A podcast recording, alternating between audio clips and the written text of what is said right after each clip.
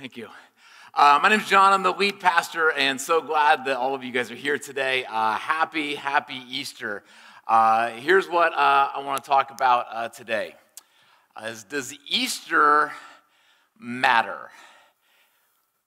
Uh, or really, might, this might be a better way to say it. and I don't know if this is a real word or not. but is Easter like yawnable? Is it just kind of like, like? Because what happens at Easter is like we, we, we, come together, and you know, for some of you, maybe this is your first Easter service you've ever been to, but for a lot of us, we've been to like quite a few different Easter services. Uh, and you know, we get you know a little extra dressed up, and you guys all look great, and uh, or some of you look a little more dressed up than normal, and that's, that's cool. Uh, we, we Rooms are usually a little bit more full on Easter. Uh, going around uh, this morning, thinking about you know the different parking lots and, uh, and, and, buildings around Albany that will be a little bit more full today than they are on typical Sundays. Uh, and then we come together and we sing these like big songs of you know the, like death was arrested and we're free indeed and that God loves the whole world. Uh, and then folks like me get up on stage uh, and we like will proclaim these like huge things about Easter. Uh, we'll say things like this: that Easter is the day that changes everything.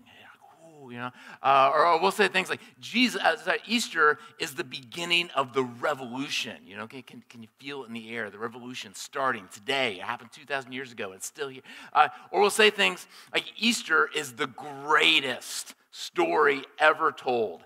And people listen and, you know, and they're polite. And, you know, maybe if it's a really good service, they kind of like feel something, you know, in their heart. And then you know, they go home and, you know, maybe you eat ham or lamb or, you know, whatever it is that you eat for Easter. And uh, maybe you'll do like an Easter egg hunt. And then, like, you kind of get to the end of the day, and it's like, okay, I got school tomorrow. We got break. And what are we going to do with kids? We got work. And we have got all these other things. And it's like we proclaim this big, huge message. And it's kind of like, okay, like, does it really matter? Like, does it really affect the grand things that are going on in, in the world? Is it really going on in your life? And so when you think about, like, especially the really big things that we see in the news, the things that we see uh, in the world, uh, when we think about things like gun violence and, and hunger and broken marriages and war and the mental health crisis and systemic racism and anxiety and depression and burnout and debt like somehow like the fact that jesus rose from the dead 2000 years ago and that we're here today and we're singing about it and talking about it does that really have an effect somehow on this? Like does it really matter? Uh, or more specifically for you does this matter to you like, is somehow like reading this message before the story, another Easter service you've been to, uh, is somehow something we're going to talk about today? Is this going to somehow change the way that you act, the way that you do? Is this going to change your life in any measurable way? Because we talked about the greatest story ever told. Uh, and here's where we want to go with it. Is I believe and you can look through history, that the Easter message did have a profound impact. That for the people, for the first couple hundred years of Christianity, it absolutely mattered. It absolutely changed the way they lived, and it changed the worlds in which they lived. And then somehow, over the last couple hundred years, 1500 years, it's kind of gotten watered down, and the Easter message has kind of become like a little bit like truncated, a little bit like too simple, and we've kind of taken away some of the revolutionariness of it. But I believe that it can happen again. Uh, here's what I think uh, has happened uh, for many of us. Maybe this isn't for all of us, but for many of us uh, over the last 1,500 years or so, is that the Easter message has uh, become uh, this. Oop, one before that. There it is. Is it has become a belief to be affirmed.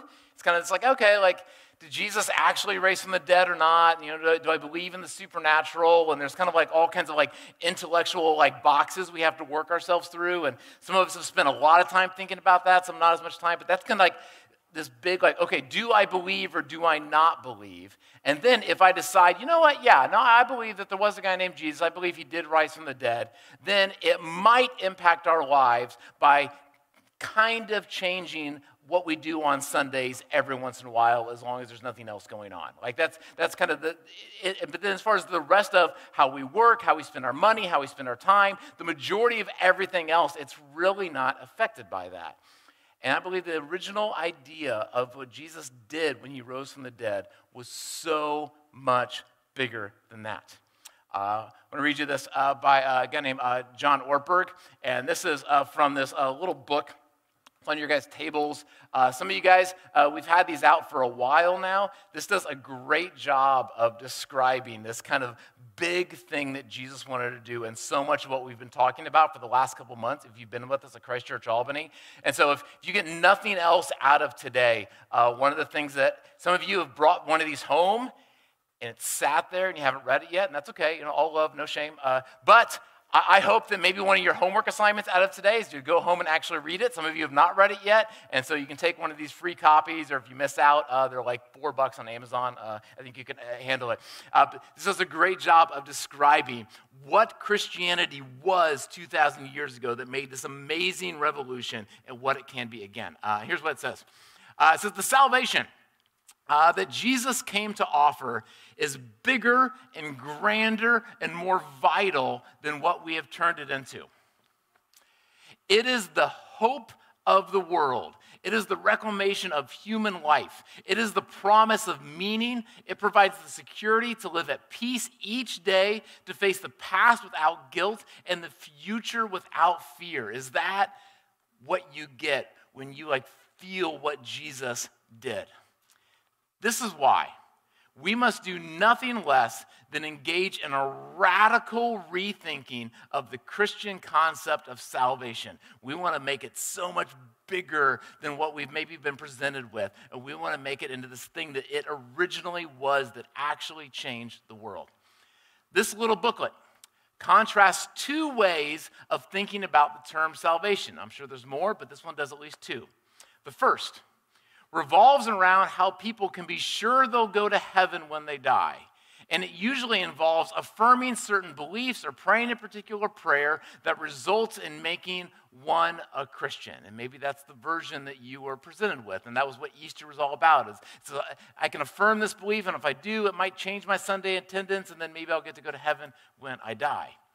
But the other is about experiencing eternal life and if you've been with us, what we've been saying is this idea of when Jesus talks about eternal life, when Jesus talks about the idea of heaven, he's not talking about a place somewhere, somewhere up in the sky somewhere, and when you die, you can go there. What Jesus is talking about is that right now, under God's reign and power, you can experience eternal life right now. There's a way in which you can live your life in a completely different, countercultural way that will make you experience a way of being human that is completely different. That is what Jesus calls eternal life. It's less about relocation than about transformation. God wants to actually transform your life. It's less about what God wants to do to you and more about what God wants to do in you. It's not about getting into heaven, it's about heaven getting into you. I believe this latter version is the correct one, and it's the one that Jesus actually taught. And that's what we want to hear, that's what we want to believe, and I believe that that message has the ability to actually change our life. Uh, again, if you've been with us uh, for the last couple months, this is what we've been talking about when we get together for these live services on the second and fourth Sundays of every single month. Is we've been talking about this idea of discipleship. That what Jesus calls us to is that Jesus wants us to be disciples. That what God calls all of us to be is to be disciples of Him. And what we've said, so you must make disciples of all nations, and what we've said is that disciple is bigger than the idea of just believing. That there's people who believe in Jesus, believe in some of the things about Jesus, but are not necessarily disciples. Discipleship is bigger than just believing. Uh, the disciple is bigger than just being someone who knows things about Jesus. Uh, there's lots of people who have learned and studied and know lots of things about Jesus, but they are not necessarily disciples. Uh, it's bigger than just someone who's a worshiper. There's people who come regularly to buildings like this and they sing songs. Uh, they might even be on stage singing songs. And they have something where they want to just give praise to a God that they believe in, but they're not necessarily disciples with how they're living their life. Uh, and it's bigger than just an admirer. Uh, there's a lot of people who like Jesus. I like the I like the ideas. I like the teaching. There's some things I really you know appreciate. But just because you like Jesus does not mean that you're a disciple. Because what a disciple is, what we've been talking about for the last couple weeks, is this: is that a disciple is someone who looks at the teachings of Jesus, the things that Jesus said, the things that Jesus taught, the things that Jesus said. Here's the way I want you to live, and they look at the way in which Jesus lived his life, the example that he set of here's how I want you to follow me, and then they go and they try to actually obey everything that Jesus commanded them to do. A disciple is someone who knows the teachings of Jesus and is actually trying to apply it to their life. And here's why that's so important, especially on Easter. Because what you see when you look through history is that 2,000 years ago, the first couple hundred years of Christians were not full of a bunch of people who just believed, who just worshiped, who just knew some stuff. They were people who were committed to being disciples. Uh, there's a, a historian uh, named Larry uh, Hurtado. Uh, and there's lots of other historians that have kind of looked at similar things in this. Uh, but uh, Larry says there's at least th- there's at least uh, five different distinctives that when you look at how early Christians lived their lives, that was completely unique from the rest of culture. Uh, and we're going to go through uh, each of these five pretty quickly. But what I want you to see when we go through these five is that in many ways, as we look at these now in our Western American culture, these are still pretty countercultural. These are still very much not the way that the American dream says we should live. This is not how many of our bosses, this is not the way that most of our neighbors, this is not a normal way to live, although most of us would say it's a good way to live. Uh, but back 2,000 years ago, these five things, along with lots of other things that Jesus taught and how people lived, were completely because we've been so over the last 2,000 years, uh, the Western world has been so shaped by Christian thought and Jesus thought that these are at least like we, we've heard of these, we, we, we aspire to these at some level, depending on uh, some more than others. But back then, these weren't on the radar. These were brand new things that Jesus brought of here's how we're supposed to live. Uh, so here's uh, the five uh, pretty quickly. The first one is that the early church was multiracial and experienced a unity across ethnic boundaries that was startling you would walk into early Christian gatherings, and would be full of people who had different colors of skin and who spoke different languages and were a part of different social economic groups. And that was, in our world today, uh, it's pretty rare. Most of us live in neighborhoods uh, most of our social media feeds are uh, most of the times when we get together with people, when we invite people over to our house, it's pretty kind of similar folk to us. You know, there might be a little bit more diversity in our world, but for the most part, we kind of hang out with people that are similar economic levels than us, similar political beliefs, similar.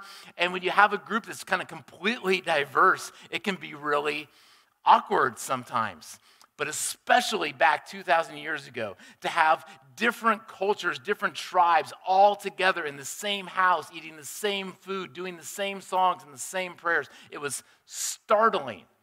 So, why did they do it? It's because Jesus said that that's the way I want you to live, and they actually did it. Uh, the second one. I was at the early church was famous for its hospitality to the poor and the suffering. Uh, uh, again, in our world, it's a little bit more common to have generosity and charity or become like aspirations for many people, even though maybe we don't always do it uh, as much as we could. But back then, the idea was like, hey, if you're wealthy, you're wealthy for a reason. You, have been blessed, you've been given. And if you're poor, it's probably because you sinned, your parents sinned, it's because you were lazy, it's because there's some sort of a stigma. And so, why would I ever take some of mine and share it with you? But all of a sudden, there was these Christians who came on the scene who not only helped people out, but they shared to such a level, they were generous to such a level that, like we talked about a few weeks ago, they were literally selling the things that they had so that they could have more. They intentionally lived simply so that they could have more to give to other people. And they became famous for it, but it was incredibly countercultural. Uh, the third, I was at the early church, uh, was a community of forgiveness and reconciliation. Uh, earlier this week, uh, I was uh, standing in line uh, as Stewart's, and there was a, a, newspaper, and they had the, the, the Kenwood building, the former uh, Doane Stuart that just burned down. Uh, it came out this week that they found out that there was arson, so someone intentionally kind of burned it down one way or another. and so this was in the newspaper, and so these two people, I didn't know them, were talking about it in, in front of me. And they're like, oh, can you believe someone would do that? And the other person said, you know what I hope? I hope whoever burned that down, I hope their house burns down too. Because that's, that's the norm. Is that if, if, if you did something wrong, something bad should happen to you. You hurt me, I'm going to hurt you. But all of a sudden, these early Christians came and they started offering forgiveness forgiveness to their enemies, forgiveness to family members, neighbors. And this extraordinary. And they did it. Why? Because that's how Jesus told them to live, and they actually did it. Uh, next one it was a community that was committed to the sanctity of life and to nonviolence. Uh, in a world where violence was common, in a world where people carried swords, kind of, there was this group of people that became famous for intentionally putting down their swords, intentionally not joining the military. Uh, there was practices in that world where there's certain groups of people that they thought their life just mattered less. Uh, maybe because they were from a different ethnic group, maybe they've become a, a, a lower kind of caste or culture. Uh, and sometimes uh, there was a practice then when if you had a baby and you didn't want that baby because either you just couldn't uh, take care of it, or because there was some sort of economic restraints, or because there was some sort of a disability of that baby, then they would put the babies out in the woods and they would just kind of leave them there and they would let nature kind of do its thing. And Christians became known for going off and finding these little babies and bringing them home and raising them because they just had this commitment that every life mattered. And so we're not going to do violence, we're not going to kill, and we're going to protect every life. And why did they do that? Even though it kept so much economic and hardship, you know, it's so hard to, to care for someone else? It's because Jesus told them to do it. Uh, and then last one, uh, it was a sexual counterculture. Uh, that in a world where kind of the norm was that every man would have a, a wife that was going to give him kids and then would have a couple like concubines on the side and then go off to the temple there's the idea that we're going to be committed to one person and that we're going to have a committed relationship and that we are going to put each other before ourselves that we're going to have this idea of like mutual submission and it was completely countercultural uh, and why did they do that? They did it because that's what Jesus told them to do, and they actually did it. Uh, and like I said, as you look at uh, all five of these, these were extremely countercultural then, but they're still like pretty countercultural now. And as you look at, especially like all five of them together, I mean, there might be kind of the, the, the top two. Uh, if you uh, lean a little bit more like left, then you might be like, oh yeah, those like sound pretty good. Uh, but if you like lean a little bit more right, like oh, those sound like oh, that's that, that's kind of like the, the liberal woke people. That's like what they're doing. Uh, or if you like lean a little bit more right, then you're like, okay, yeah, uh, that's kind of like what, what we stand for. Uh, but then if you're you know a little bit more left lean, you're like, oh, that's like people who are trying to you know t- t- take away uh, different rights of people. And then kind of nobody uh, likes the third one because no one really likes to forgive people or get along with other people. But there was this group of people 2,000 years ago who actually decided that they were going to live this way. And why, why would they live that incredibly countercultural? It was because they decided that they wanted to be disciples. And what they saw as a disciple is someone who looked at the teaching of Jesus, and this is how Jesus told them to live, and they actually tried to obey everything. And it absolutely changed the world. Uh, and with the resurrection, then, so what did the resurrection have so much to do with this? Uh, I think that there's at least two things that crystallized with Jesus' message at the resurrection that they had heard before as Jesus was teaching, but after Jesus rose from the dead, they became incredibly clear and propelled them to not just hear these teachings, not just to like these teachings, but to actually put them into practice. Uh, and they're found, so we've been looking at this over and over again uh, for the last couple weeks. Uh, therefore, go and make disciples, uh, everything I commanded to you. And so this is the verse right before, and this is the verse right after. Uh, so in the verse before, so Jesus came to them. Sorry, go back.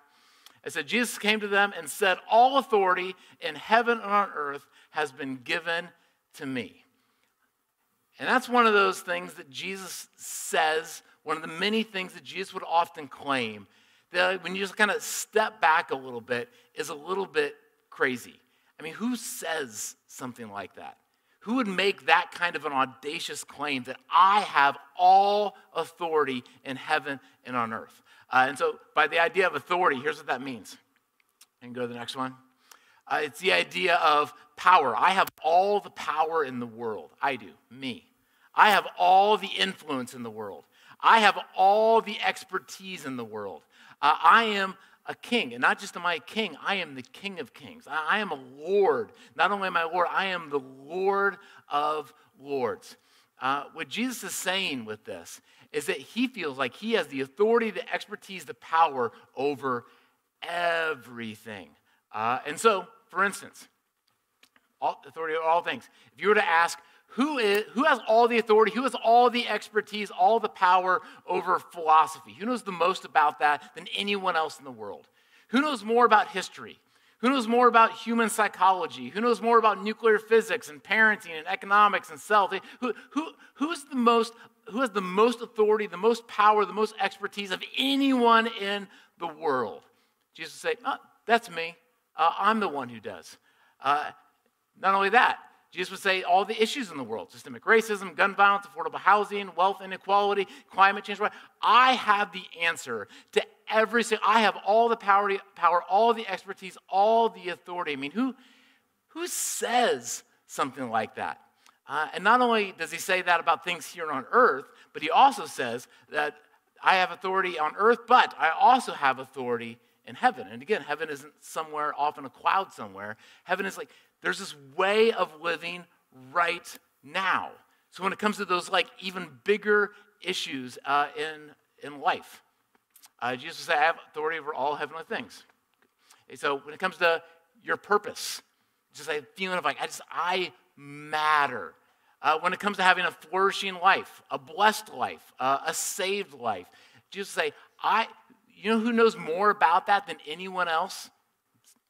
Oprah, your yoga teacher, uh, some other person who's written a great book about something. Just that I know more about that. I have more power, more authority on those subjects than anybody else you will ever meet. Uh, and things like we talk about of like love and joy and peace, patience, the way in which you want to, all the character traits you want to be true of our world. I know how to actually help you live that way in the heavens right here. I have all the expertise. I have all the power. That's what Jesus claimed. And if there's a part of you that thinks like, ah, that's a that's a pretty lofty claim. I mean, if you imagine like any, if you imagine me standing up in front of you guys and saying, "Hey guys, happy Easter. Uh, my name is John. Uh, I just want to let you know." I am the most world renowned expert on every subject that has ever been known. I know more about history, I know more about philosophy. Come on, like that's that's insane. Who would claim something like that? Even if I claimed that I knew more about a subject that I actually do know something about. If I say I know more about long distance running than any of you guys, uh, you might be maybe, but he's like, do, do you know more about it than anyone in the world? I mean, who would claim something like that? And over and over again, Jesus would make these kind of claims. And for all of Jesus' life, people would step back and they would raise a question, they would raise a doubt, and it was like, who are you to make a claim like that? Uh, so a couple of them that we've looked at over the last couple uh, couple weeks. Uh, there's one we talked about a few weeks ago where Jesus uh, told someone to give all your money away, sell all your possessions. And the person was like, No, I, I'm not going to give you all authority over my money. This is my money. This is my life. Like, who are you to tell me how? Why would I give you all power and all expertise with something as big as my money? Thanks, but no thanks. You seem like a nice guy, but no. Uh, there's another time where Jesus was with his family, and family, his family was uh, with his family, he was talking about these kind of crazy big claims that Jesus would often say. These things about, I have all power, I have all authority over all things. And his families, they heard this, they're like, he's out of his mind. Like, who does he think he is? Uh, another time, it happened with the folks that he grew up with in his hometown. And he's preaching these same kind of things in his family, in his hometown. And they took offense at him because, of course, that's what would happen. When someone's making that kind of a big claim, I mean, who are you to say something like that? And then I think, especially important at Easter, uh, that as Jesus was being arrested, as he was going through his trial, as he was being crucified, crucified, all of his followers deserted him. Because at that point, none of them believed he had any authority, any power, uh, any expertise in anything, which is really pretty crazy because over and over again, Jesus in his ministry would teach, he would say things like, Hey, I'm going to be arrested, I'm going to be killed, and on the third day I would rise. And so you would think that they would like have some sort of like belief in that. But what you see when you read through is that as Jesus was, was being crucified, as he was being killed, there wasn't one follower that was like, well, I mean, he did say he was going to rise again. Because like, he's being killed. Like he, he has no authority to say whether he's going to live again someday. All, all this talk about heaven, all this talk was completely deserted until he rose from the dead.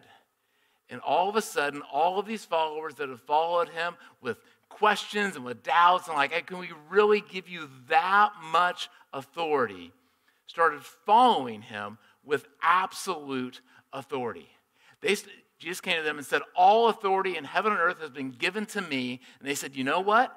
I think he actually has all authority in heaven and on earth. I think he actually does. I think he can back up all of these claims that he actually knows the best way to live here on earth and to live in the world of the heavens. And so, therefore, I'm going to become his disciple. I'm going to study his teachings, and I am going to do everything they commanded. Uh, I love this uh, quote by uh, Dallas Willard. It said, It is my faith in him that led me to become his disciple. My confidence in him simply means that I believe that he is right about everything. That all that he is and says shows what life is at its best, what it was intended by God to be.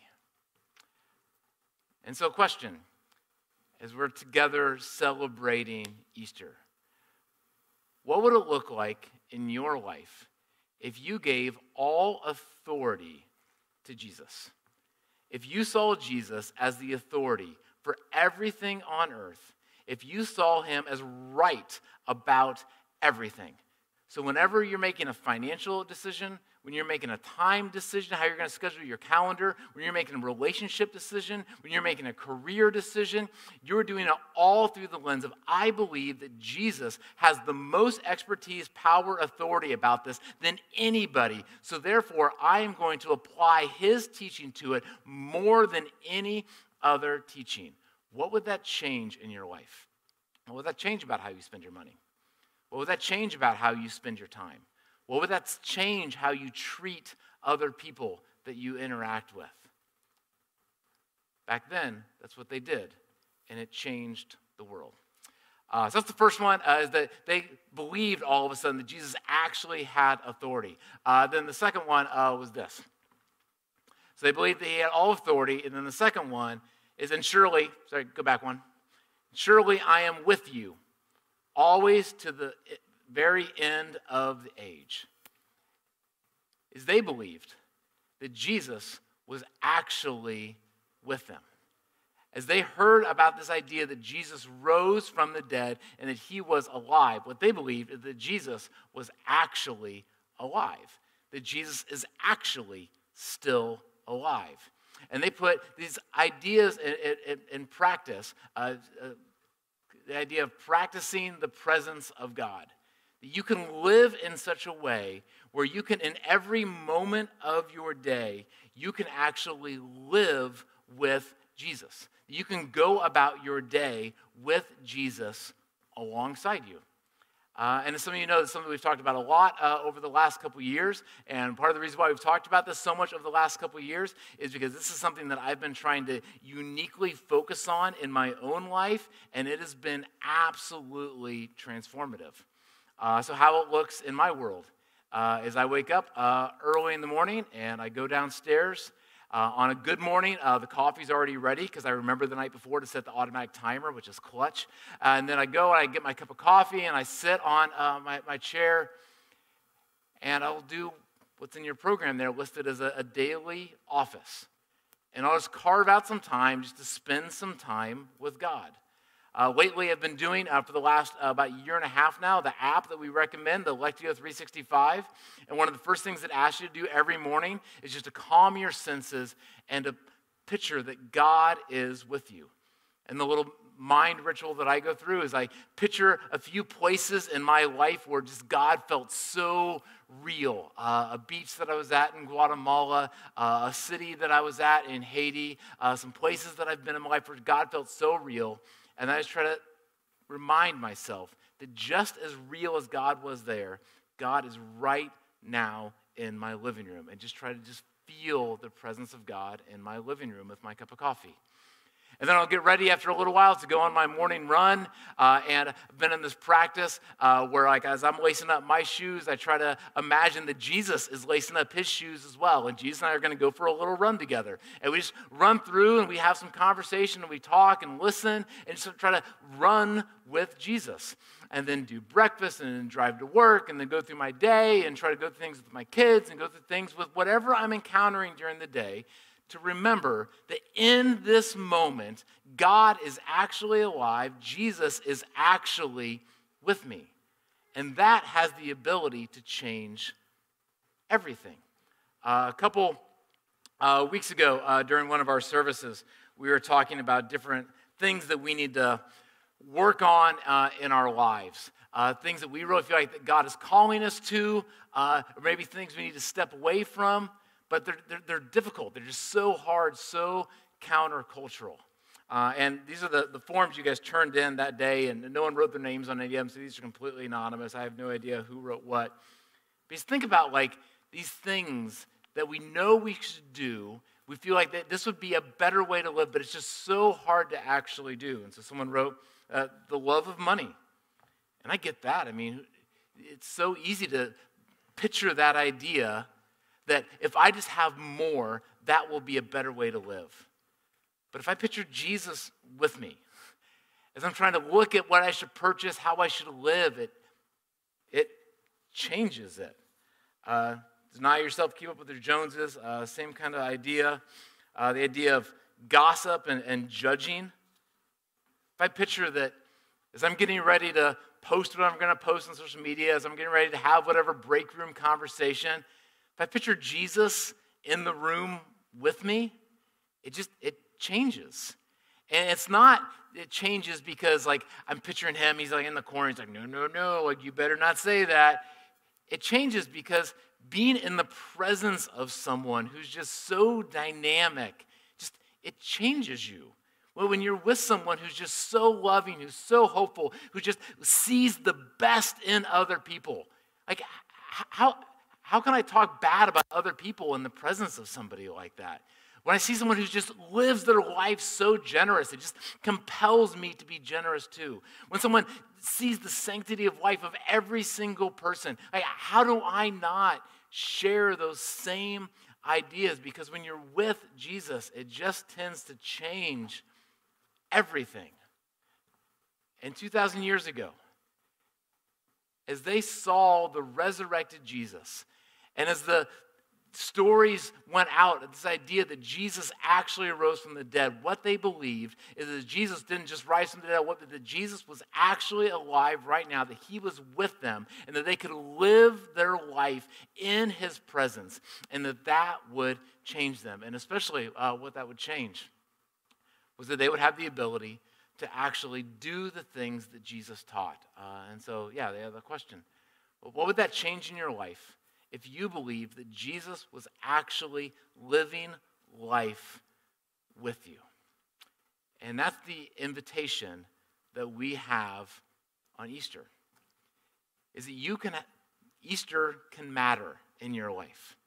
Easter can absolutely change the way in which you live.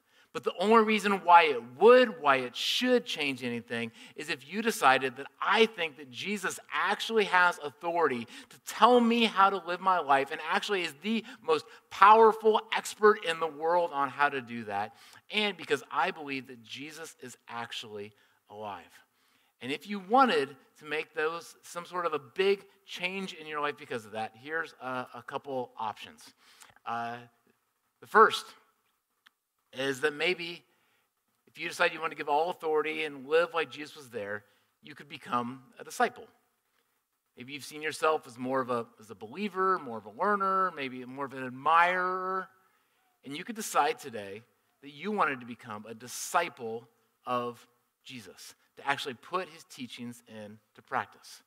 Uh, or maybe what you could decide is that you want to get baptized, which is this kind of symbol ceremony where you like publicly show a group of people that I want to follow Jesus more than I want to follow anybody else in my life. My life is going to be focused on the idea that Jesus is with me and that he is the authority on life.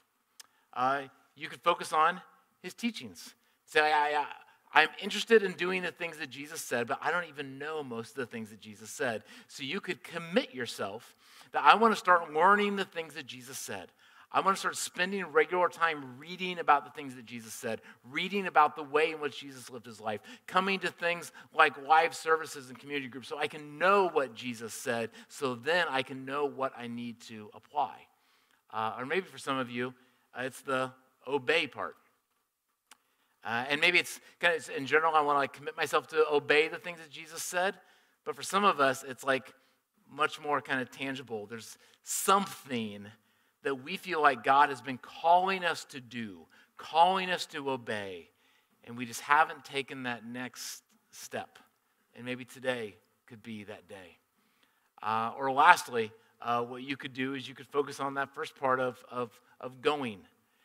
Uh, one of the things that was so amazing about those early Christians is that for them, their Christian faith was something that was both incredibly private, it was changing them, and it was very public. They were living it in such a way that other people were like, I, I got to know about why you are living this countercultural. And when they were living in such a way that people would ask questions, they would actually have something to say. And this is actually what we're going to focus on for the next uh, couple months uh, in our uh, live services and our community groups is the idea of living in such a way that other people see how we're living and that we are just talking about the way in which Jesus is changing our life because he's given us, we're living in his authority. Uh, we're living in this idea that he is actually with us. And what I think about is what would it look like now, that's how the early Christians lived. Uh, in the first 300 years. In many ways, it's kind of gotten watered down over the last 1,500 years, 1,800 years. What would it look like if we actually decided that we were going to put, the, if there was a group of people that were putting these things into practice? Uh, what if uh, those things that were so, so, unique about the early Christians and those five things about how they lived, what if that was true of a group of people living in Albany, New York? There was a group of people that were regularly crossing ethnic boundaries, that were regularly serving the poor, that were for, for, uh, forgiving and giving reconciliation and committed to the sanctity of life and nonviolence and this sexual counterculture. What if there's a group of people that were actually living that way? I think it would change everything. Uh, I think that they would look at the reason behind why we were living, and they'd be like, you know what? That actually does change everything. Uh, I want to pray for you, and I want to give you a, a, a moment. What would it look like for you if today you took the message of Easter seriously and gave Jesus all authority, and if you knew that Jesus was actually with you, what would that change in your life? And what I encourage you to do is to actually do it. Actually make a move. Tell it to somebody, share it with somebody, and actually let this message change the way in which you live. And it will change everything. And it will be heaven on earth. Uh, let me pray for us. Uh, Jesus, thank you.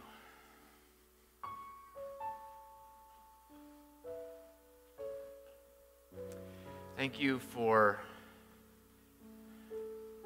being here. Thank you for being in this room. But God, help us to know that this morning as we woke up, as we ate breakfast or with our family, whether we were alone, whether we were with people, as we walked here, as we drove here, as we go throughout the rest of today, as we go to work tomorrow, school, you are with us, that you are alive, that your presence is here. And you're not just like a presence that's with us, you are a presence of authority. You know more about me than anybody. You know more about how I should treat my kids and how I should treat my wife. You know more about how I should set up my schedule and how I should set up my budget and finances. You know more about the things I need to say yes to and more about the things I need to say no to. You have all authority in heaven and on earth And you are with me. And you are calling me and calling us to be your disciple. To look at the ways in which you told us to live. And to follow them and to obey them. And you say that it will not only change our life and our world, but it will change everything in the world. Help us to lean in to that big idea of what salvation could be, how you want to save me and how you want to save the world, now and forever.